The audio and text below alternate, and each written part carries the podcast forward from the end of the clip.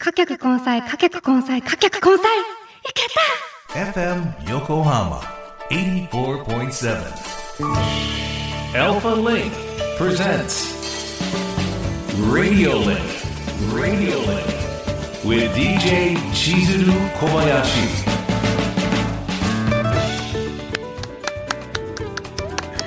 なんか達成感小林千鶴がお送りしております FM 横浜 ALFALINK presents RADIO LINK ここからは物流モノシリンクのお時間です。知ると誰かに話したくなる物流業界のいろんなトピックスを深掘りしていきます。今回は乗客と荷物の輸送運行を一緒に行う貨客混載にモノシリンク。今年の1月セイノーホールディングス執行役員の河合修二さんをゲストにお迎えした際に初めて知ったこの貨客混載という言葉なんですけれども2024年問題を目前として今あるものであるサービスで人材でできる有効的な対策の一つだなとはっとね気づかされたのを覚えております。そこで今回は神奈川県内の鉄道バス各社の貨客混載の取り組みについて各社の皆様にアンケートを行いましたのでそちらの結果をもとに実際取り組んだ事例をピックアップしてご紹介していきますまずは鉄道から京浜急行電鉄の取り組みですが2021年3月から新鮮な朝どれ野菜を京急車両で輸送する実証実験を行っています。2021年3月に行った実験では、新鮮な三浦野菜を三崎口駅で生産者さんから受け取り、車両に積み込んで、上大岡駅まで輸送しまして、京急百貨店の1階改札口前の特設会場で販売。輸送販売したのは春キャベツやブロッコリーなどだったそうです当時は新型コロナ感染拡大の影響で人や物の流れが大きく変化する中で沿線の貴重な資源である新鮮な三浦野菜の PR を行うことを目的に比較的混雑の少ない時間帯の車両のスペースを活用して実施されました。直近では今年2月に朝どれ三浦野菜を三崎口駅でピックアップした後、平和島駅まで電車で輸送しまして、改札駅前コンコースの京急ストア特設販売ブースで販売なさったそうです。あの、お写真で荷台に積まれた野菜が電車に運ばれる様子、電車内の隅っこにこう荷台が並ぶ様子がね、新鮮に映ったんですけれども、これがね、昼前後の空いてる車内の当たり前の風景になるかもしれないですし、電車なら渋滞に巻き込まれずに届くという点でね、メリットも感じますので、今のところ今後の予定は未定だそうですが、引き続きこの取り組み期待したいですね。そして JR 東日本ですが、神奈川県内では特急湘南号と在来線を活用した輸送を実施中です。昨年10月から毎週火曜日、特急湘南号の小田原駅から東京駅へ鮮魚の定期輸送を実施しております。また全国的には2017年7月に地域活性化を目的に車内販売準備室に荷物を搭載し新幹線による地産品の輸送をスタートしました。2021年10月に列車荷物輸送事業をハコビュンと名付け、物流事業を担う JR 東日本物流との共同事業として本格稼働し、鮮魚、野菜などの鮮度が高いものに加えまして、機械部品、医療関係品など幅広く輸送するとともに、新幹線だけではなく特急列車、在来線も活用した輸送を展開しているそうです。また、ハコビンは主に法人向けサービスであるのに対しまして、法人個人も利用できるハコビュンクイックを2021年10月からサービスをスタートしました。これは対象列車の発車30分前までに専用カウンターに荷物を持ち込めば即日荷物を輸送するサービスとなっています。2023年3月現在、箱ビュンクイックは東京駅から仙台駅、盛岡駅、新潟駅、金沢駅間の4路線で実施中ということです。いや、便利ですよね。あの、主人が仙台、盛岡、新潟、金沢でライブあるとき、機材とか大切な荷物忘れちゃったとき、使ってみようかな。ねすごいですね。では続いて、バス会社の取り組みについてなんですが、まず、京急バスご紹介します。2018年の7月に実証実験を行っておりまして、内容は横浜駅近くにある高速バスターミナル Y キャットから葉山横須賀西地区を走る高速バスに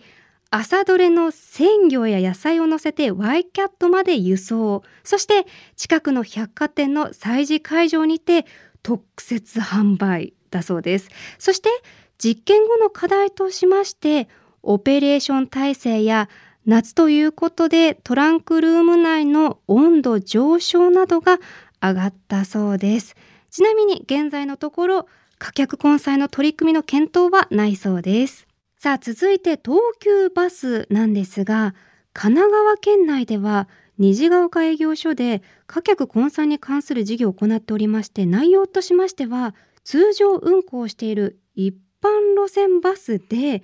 パンや麺を輸送するというものなんですよね。気になりますよね。では、そんな東急バスの現在の貨客混載の取り組みについてお電話でつないで詳しくお話伺っていきたいと思います。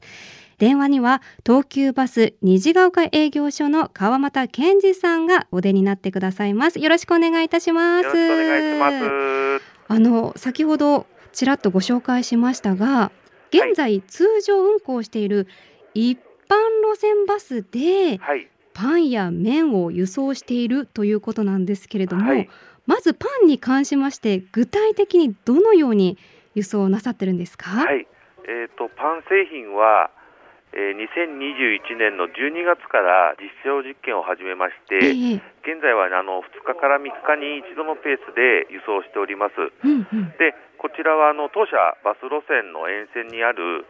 えー製造販売を行う有限会社プロローグ様と連携しまして、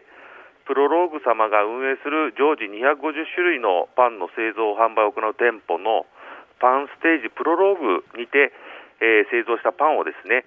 え私ども多摩プラザ駅から虹ヶ丘営業所間を走行する他41系統の路線バスにて保木というバス停から多摩プラザ駅まで輸送して、えーそちらの駅から今度近くの店舗でございますプロローグパサージュさんで販売していると。いうところでございます。ちなみに今日も輸送されたんですか？えっと今日あのいつもは夕方の、うんうんああの配送になりますので、えまた今日あのご依頼があればあのええ輸送させていただくという形になります。夕方のお時間なんですねそうなんです。だいたい18時、19時とか、そういう形になります。え それって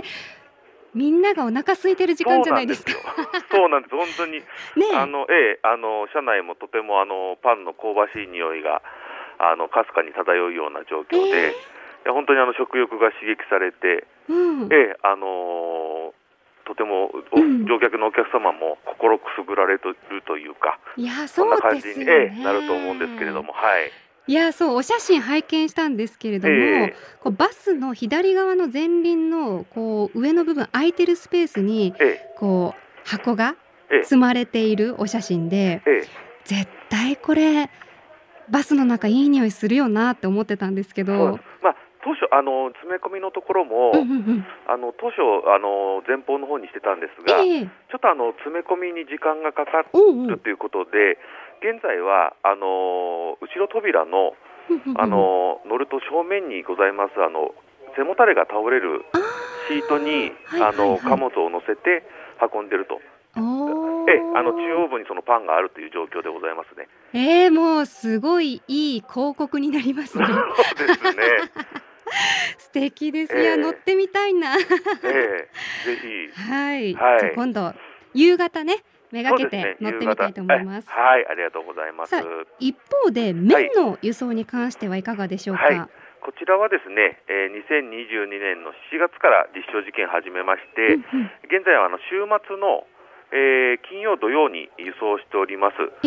で、えー麺はラーメン用の麺でございましてうん。こちらはあの有限会社緑製麺様と連携してですね